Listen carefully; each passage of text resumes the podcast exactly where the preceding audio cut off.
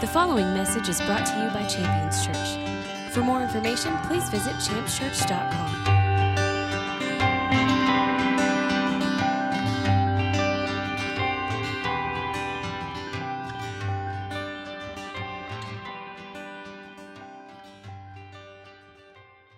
So I want to get into the word this morning, excited to do that. I want to give you a few things to look forward to. If you're taking notes, uh, I encourage you to jot a few things down. Uh, there's a few things that uh, I look forward to, and I like to offer them to you. Uh, uh, one is going to be our biggest issue. So if you want to turn to your neighbor, you can tell them, hey, you got issues, right? So, yeah, no one's taking me up on that. That was your chance. That was your shot, you know. And I'm sure if you're, you know, you sit next to a spouse, you might get the elbow, like he's talking to you, you know. But we do, we have issues, and there's an issue that is our biggest issue, okay? And we'll see in the scripture here uh, what that is, and, and, I think we'll all be in agreement that it's a, it's a big issue for all of us. Uh, there's another thing we're going to find, and that is your right as, as a Christian. I mean, at this time, we're hearing a lot about, uh, you know, rights and, and the Constitution and things like that.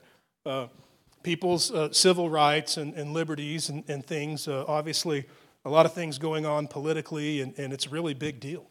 I mean, uh, I'm, I'm not as young as I used to be. That's, that's a mind blowing concept, isn't it? But I've never seen days like we live in today, ever. And I've seen some, you know, political turmoil or things like that, but this is, this is unprecedented. And, and maybe it's, it's not been like this uh, ever uh, but, but I know it hasn't been in my lifetime. But we, and all the talk about rights and liberties, there's a right that we have as a Christian that I think it's important for us to identify in the scripture. Because if we don't exercise this right, it could affect our liberty. So there's another thing we're going to find too the, uh, the ultimate guide to success.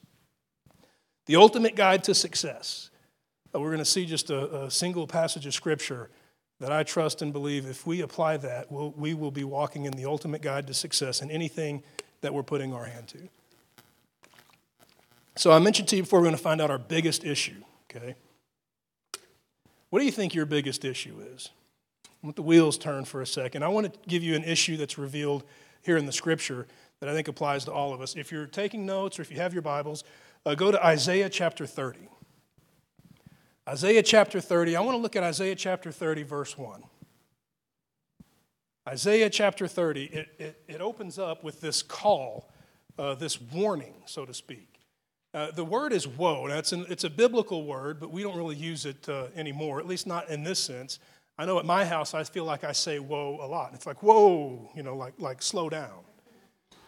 And, and, you know, perhaps maybe there's an affiliation there. I'm not sure. But this woe that's in the scripture here is basically, uh, it, it would be as if you were to clap your hands or whistle or make an attempt to get someone's attention. It's, it's, a, it's a call of urgency that this is a bad thing.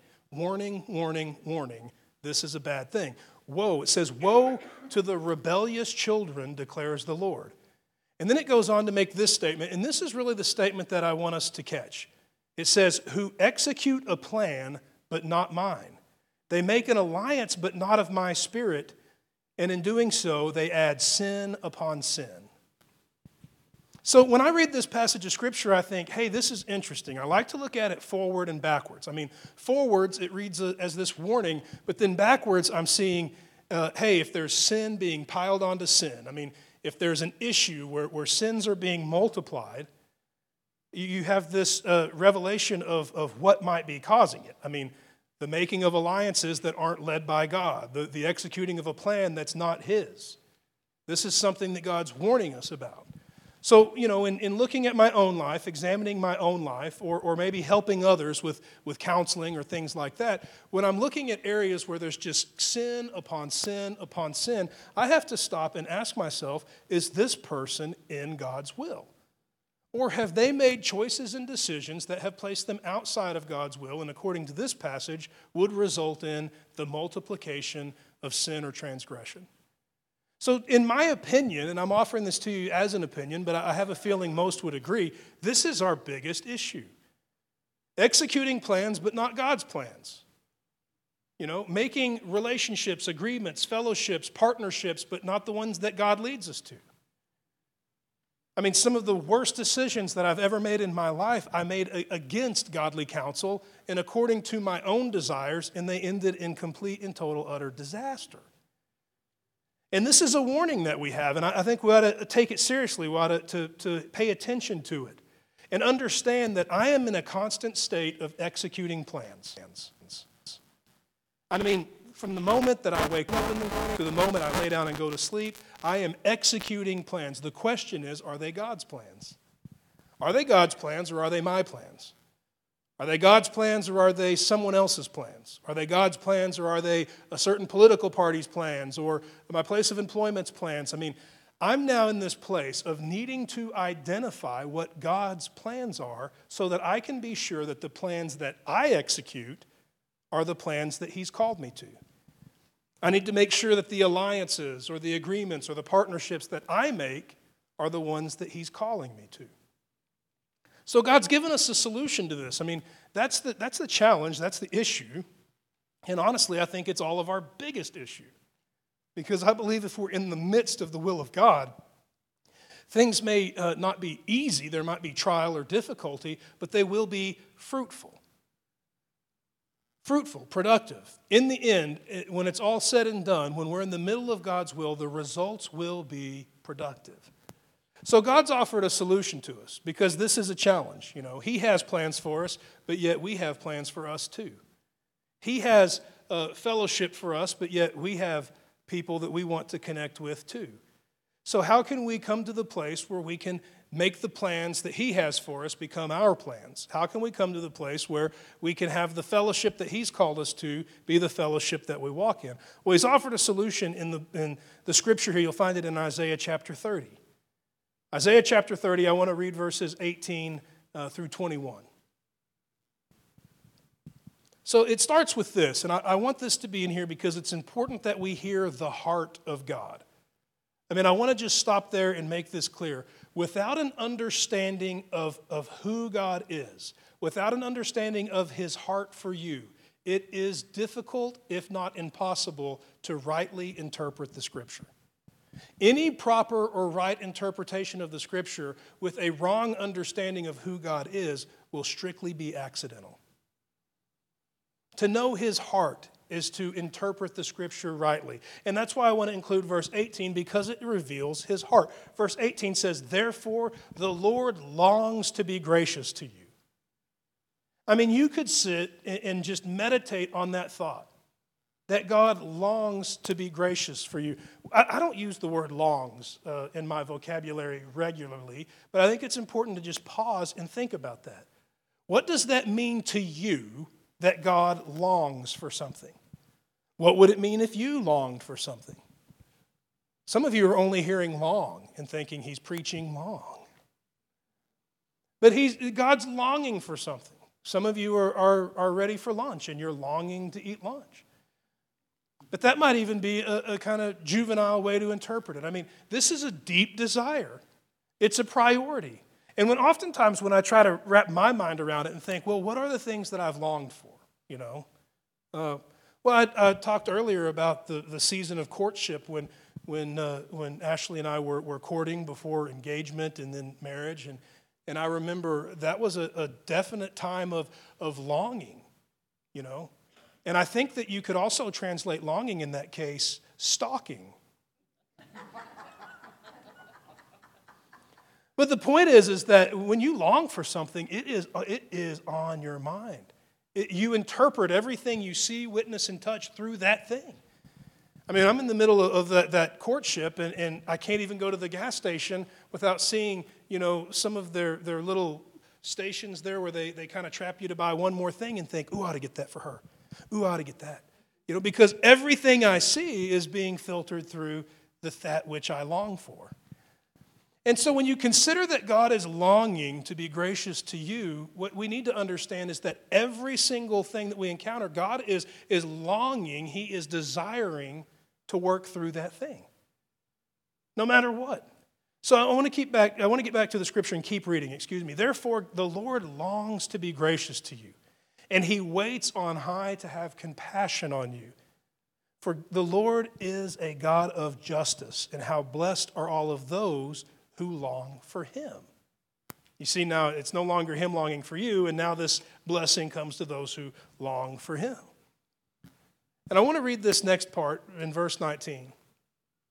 It goes on to, to say, "O, o inhabitants of Jerusalem, weep no more. Surely God will be gracious to you. He will hear your cry and he will answer you. I'm skipping down to verse 21 because 21 is the point that I want us to get. God will no longer hide himself for you, from you, excuse me, that's the end of verse 20. And then 21, your ears will hear a word from behind saying, This is the way, walk in it, whenever you turn to the right or to the left. I remember memorizing that passage of scripture as a young believer and putting tremendous hope in that. That in the choices and in the decisions that I would make, that would be how I would make them. That I would be led by God, that there would be direction, and that His counsel would prevail in the decisions that I would make that would shape my future. So I want you to think about this for a second. I mean, if somebody is there and present, leading and guiding, what is that person? What does that person do? What does that mean that they are? I mean, I, I went over to verse 21, but I, I want to read the back end of, of verse 20 there. When it's speaking of the Lord and how he's going to make a way for us, it says that, that our eyes will behold our teacher. And because our teacher will no longer withhold himself, our eyes will see him, and then our ears will hear a word from behind. This is the way, walk in it, whenever we turn to the right or to the left. I can tell you as a believer, when I hear God's promise identified as, as the work of a teacher, uh, I'm, I'm immediately drawn to the reality and the truth of the role of the Holy Spirit. I'll give you a passage of scripture here uh, for, for your notes John 14, 26.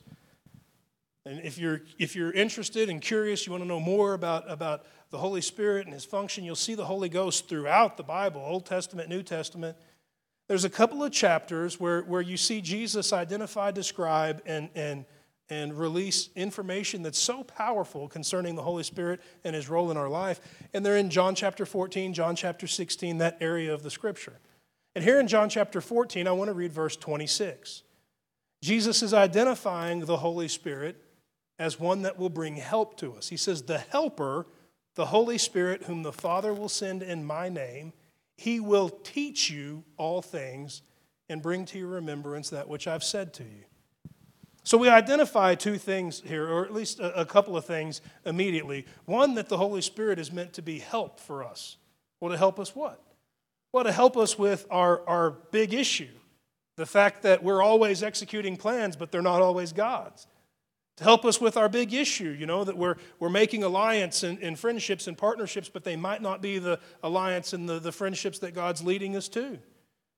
He's here to help us, and, and the idea that it's help is, is a relief to me, that He's here not to, to uh, bring about chastisement, but that He's here to bring about assistance.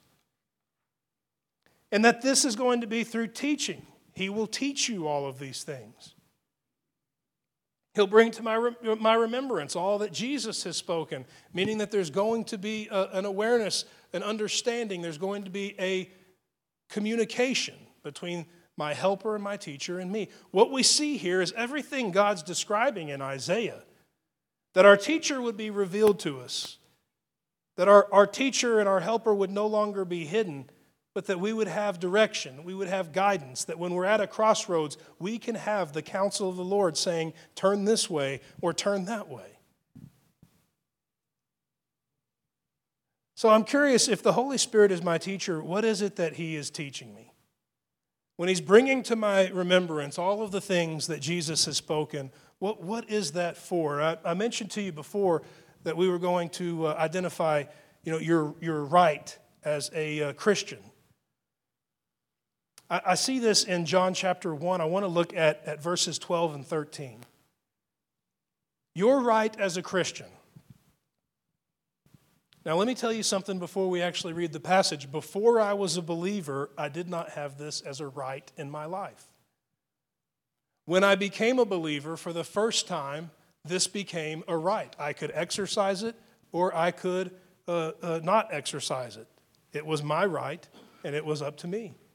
John chapter 1, I want to read beginning in verse 12. It says, As many as received him, okay? So as many as became believers, as many as received him, the him there is Jesus. To him, he gave the right to become children of God. Even those who believe in his name, who were not born of blood or the will of the flesh, but were born of God. As many as received Jesus, he gave them the right. It's a, it's a word, a Greek word, exousia. It means the, the authority. The authority to judge or decide, the power to, to make a, a decision, uh, to have some sort of, of judicial authority, to manage uh, domestic affairs. That's, that's really what it means. And so when I read this passage of Scripture and I understand that there's a right that has entered into my life, I have to ask myself do I exercise that right? I mean, the rights that we have are, are up to us whether or not we exercise them. Now, when I became a Christian, it would have been very easy to fall into the understanding that, that every day my, my choices and decisions really didn't matter or affect things, but because I had chosen Jesus now, that was it. The reality is, it's not a finish line, it's a starting line. I've got news for you. You're never going to be more of a Christian than you are the day you become a Christian, the moment you become a Christian.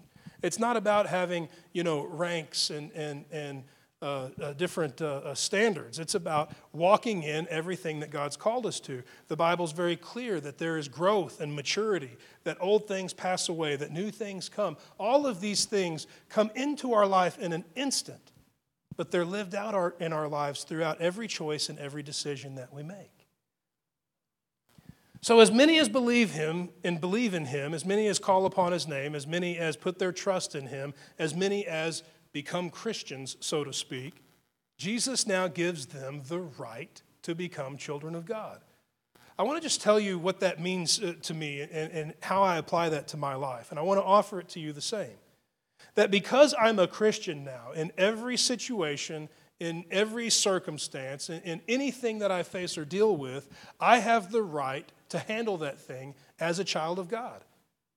If I do not exercise that right, then I handle it as you know, just a regular man. Now, the question is which one of those do I want to do?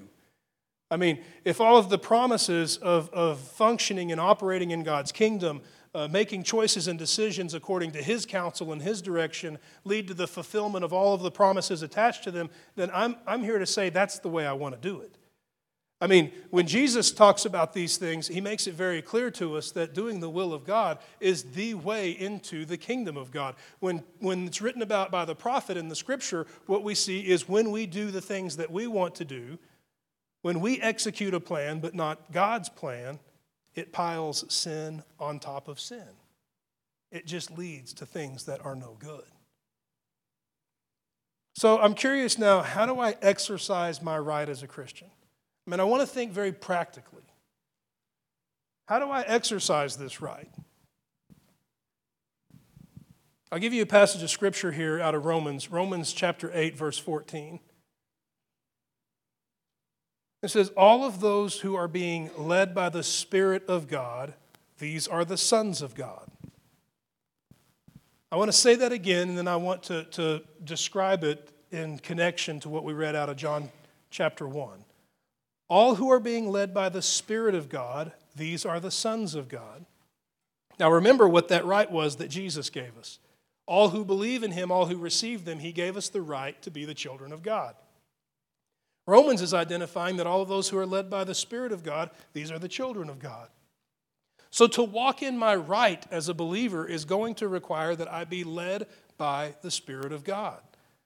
That I not be led by popular culture, that I not be led by my own appetites, that I not be led by my own learned behaviors, that I not be led by the things and the institutions that would, would, would want to get a hold of me or lead me astray, that I not be led by the media, that I not be led by political parties, but that I be led by the Holy Spirit. In every choice, in every decision, the question is not what do they say I should do, but it's what does He say I should do. What's his counsel? What his, is his advice? This is how we exercise the right that we have as believers. Now, there's something that's required to be led. I want to read a passage of scripture here and I want to offer a thought to you. I want to read out of the Gospel of John in John chapter 10. I want to begin in verse 22. Now, Jesus is speaking here, and I include this first part because I, I like the detail. I think the detail is just interesting. It paints a picture of, of a recorded eyewitness account.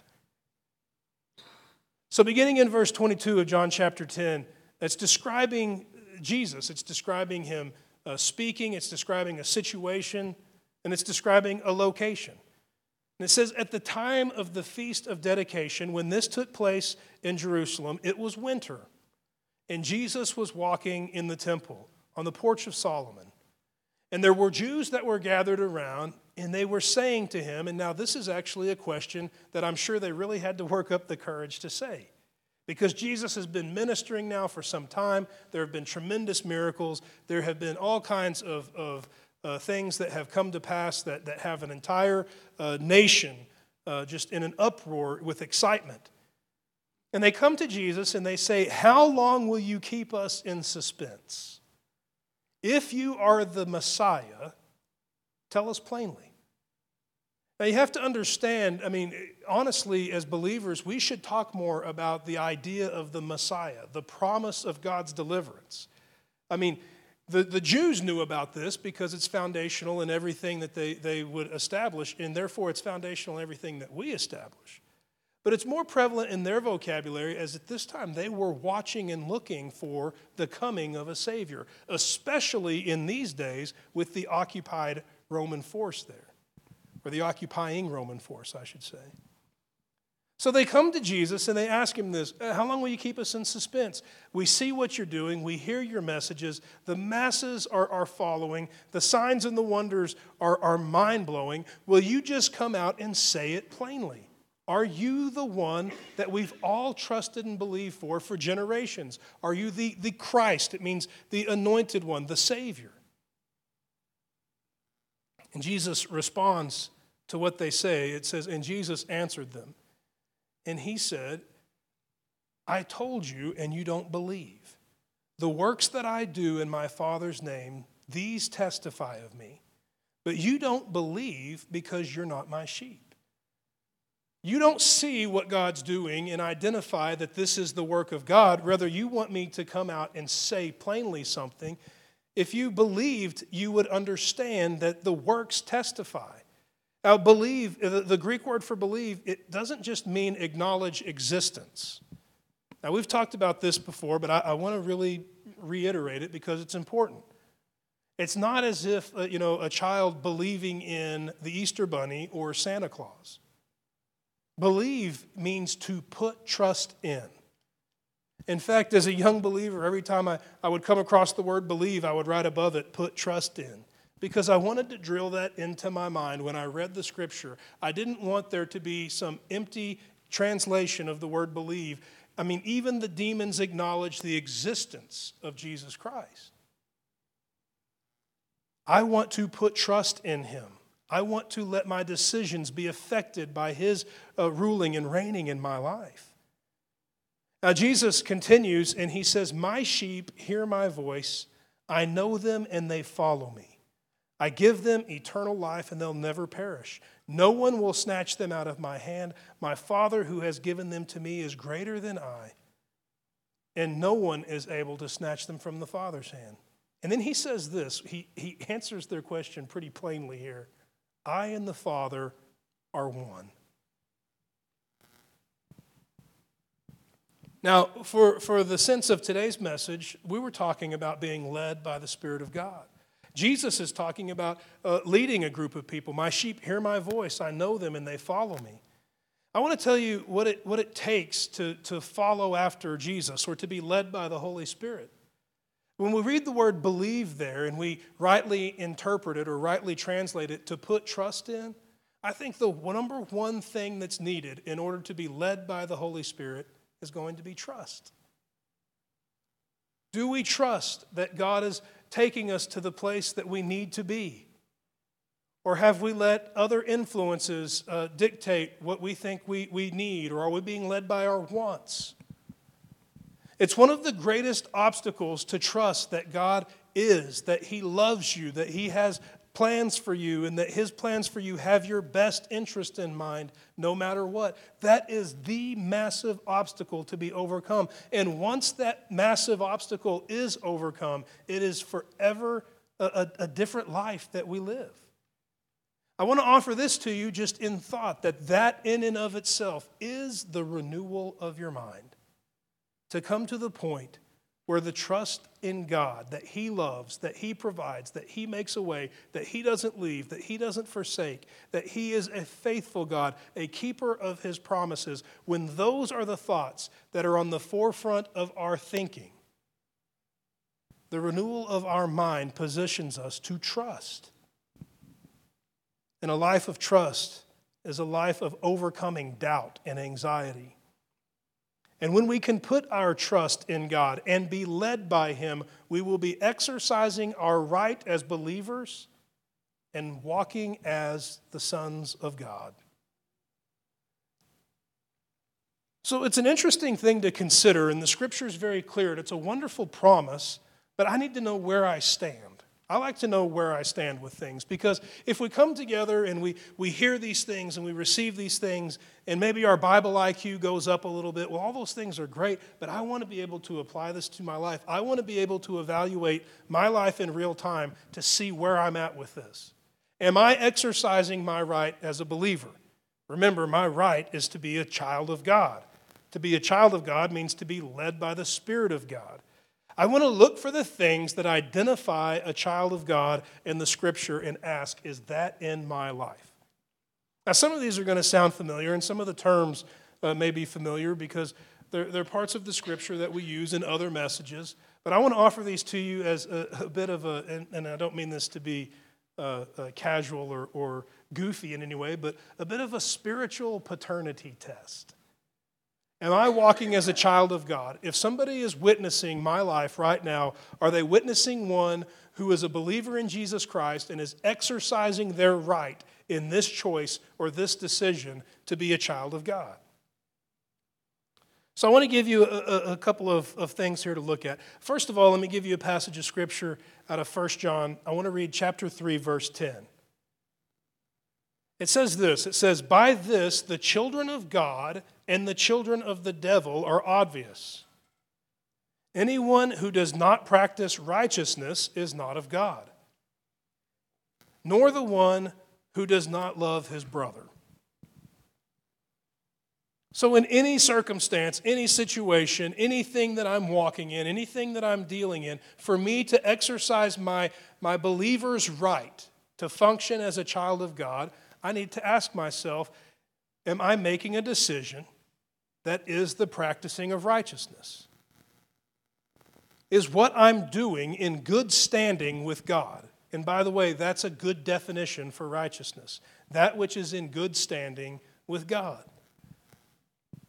I mean, I've heard a few things in the past. Some of those things are, are are powerful and, and, and profound, and other things are maybe a little hokey. This might fall in a little bit hokey, but I remember listening to a, a group in, a, in a, a, large youth meeting, a large youth gathering, and somebody just said, You know, I, have kind of developed a habit.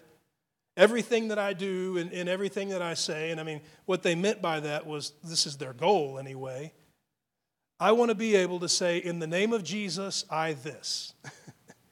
in the name of Jesus, I that. If I can't do this and know that it would be in right standing with God, then it's not righteous. In the name of Jesus, I watch this movie. In the name of Jesus, I listen to that song.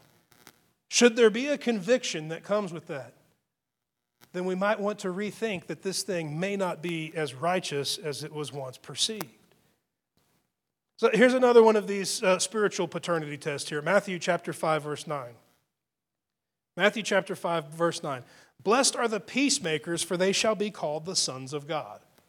So, what we see here is that the making of peace is, is the, the result of, or, or results in, rather, the identification of being a son of God. You're going to be walking in your kingdom rights if you're making peace. The question is when you're faced with conflict, do you make it worse or better? I have to catch myself here on occasion. Uh, there's a bit of a, a, natural tendency for me to, to start off one way and then try to recover as quickly as possible. Oh my God, I made that a thousand times worse. And I, and I keep hoping and believing that, that, that I'll catch it sooner and sooner and sooner and sooner until you don't have to catch it at all because it's non existent. But that first response, that first reaction to conflict, does it make for peace or does it add fuel to the fire? To exercise our right and walk as a son of God will mean making peace, being a peacemaker. Another one of these things, Matthew chapter 5, I want to begin in verse 44.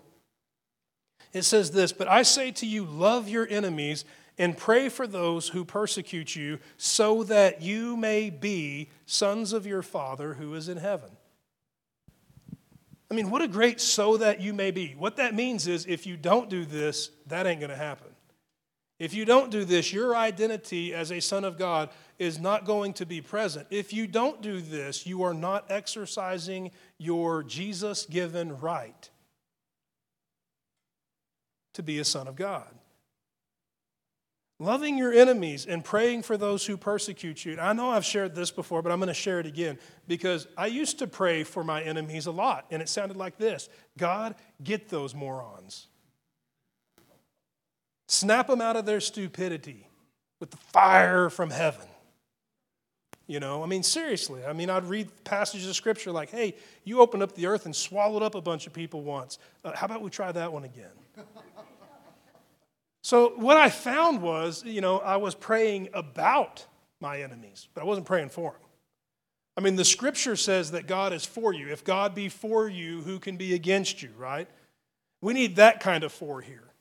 I need to be for my enemy. And that's a hard thing to do. It's easy for me to pray about them. They hurt me, they wounded me, they, they, they you know, deliver me, take care of them, wipe them off the face of the earth. But can I impart blessing to them in some way, shape, or form? Can I pray for my enemies? Well, my right as a believer positions me to function as a child of God, which means praying for them imparting blessing, not just praying about them, talking about uh, all of the ways that they have frustrated or disappointed, hurt or wounded. I want to give another one here uh, out of Philippians. Philippians chapter 2, I want to begin in verse 14.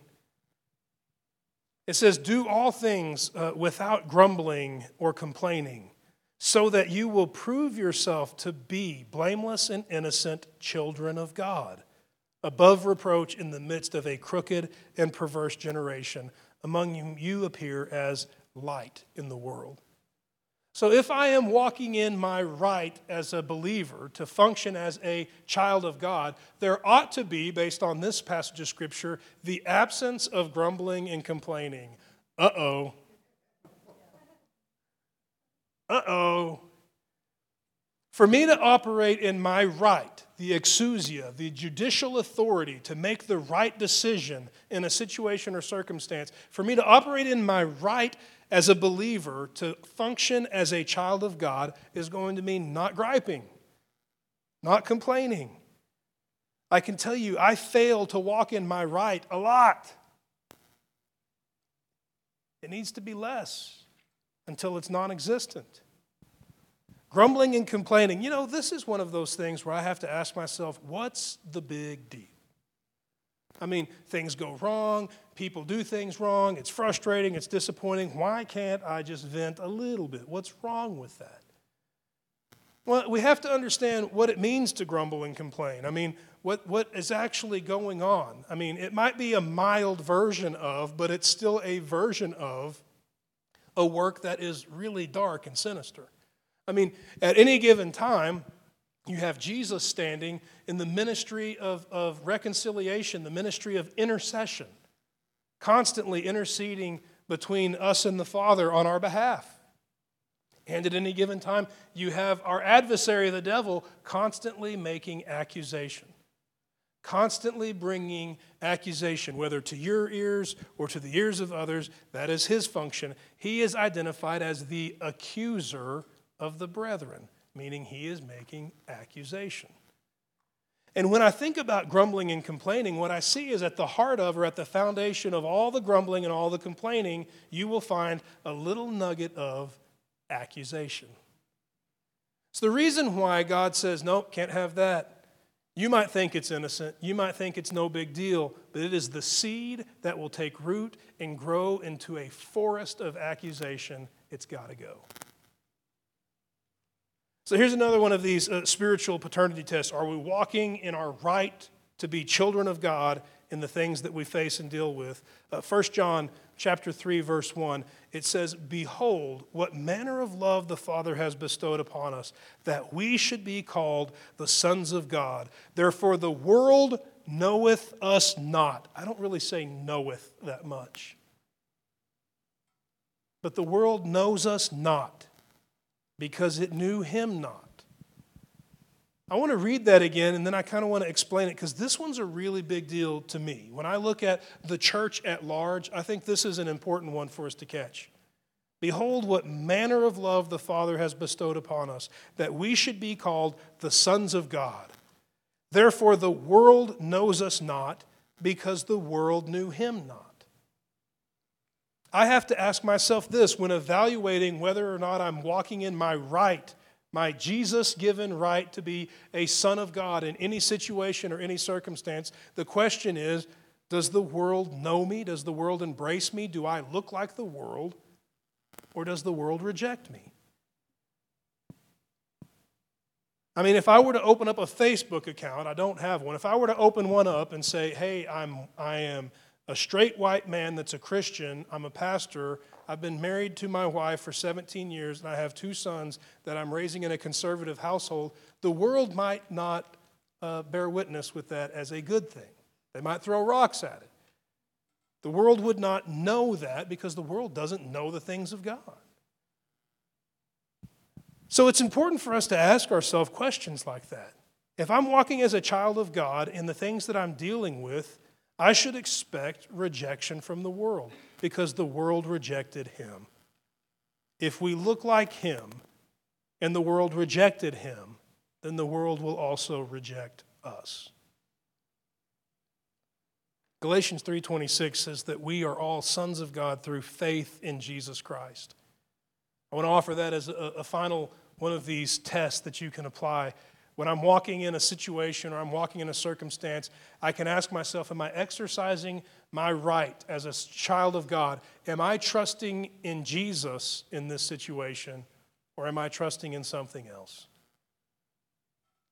And if I find that I'm trusting in something else, I need to reevaluate my actions in that situation. I mentioned before we're going to find the ultimate guide to success. I want to offer you a passage of scripture to do just that. But as we get that, I want to reiterate, reiterate, excuse me, why we're discussing what we're discussing. We have a challenge, we have an issue. We're constantly executing plans. Sometimes those plans are God's plans, sometimes they're not. When they're not God's plans, they lead to difficulty, trial, tribulation. According to Isaiah, they pack sin upon sin. God's promised to help us with this issue by providing a teacher, a helper to lead us and to guide us. And what He's leading us and guiding us in is the exercising of our right as the sons of God to speak to us which way we should go, how we should handle the things that we deal with. To ultimately trust Him is to follow Him. And to follow Him is to be led into the things that God would lead us into as His sons. I want to offer you this passage of Scripture in closing. The result of following God, the result of putting our trust in Him, the result of letting Him lead. Proverbs chapter 3, I want to read verses 5 through 6. It's an instruction, it's a call. And I believe it's the ultimate guide to success in anything that we walk in, in all that we deal in. It says, Trust in the Lord with all of your heart and don't lean on your own understanding, but in all of your ways acknowledge Him, and He will make your paths straight. Now, when I was a young believer, I, I carried a, a stack of flashcards that had scriptures on them in my pocket. And every time I had an opportunity while I was at work to just run through them real quick, I would do it. And that was one of them. And that passage of Scripture has, has been an encouragement, a reminder, an instruction in countless situations. When there were a number of, of attempts to lead and to guide my direction, I could remind myself that the only voice that guarantees success in this situation is the voice of the Holy Spirit that I should trust in God, put my trust in Him, know that He has my best interest in mind. Even if it doesn't feel like it, even if it doesn't look like it, He sees what I don't see, He knows what I don't know. I will put my trust in Him. I will lean on Him. I will not lean on myself, and I will acknowledge Him. When He says move, I will move. When He says stay, I will stay. I will respond to His instruction. And when I commit to that, according to this passage of Scripture, his faithful promise fulfilled is my path being made straight. Trust in the Lord with all of your heart. Do not lean on your own understanding. And in all that you do, acknowledge Him, and He'll make your path straight. I want to ask you to stand with me this morning. I want to pray for us together before we part ways.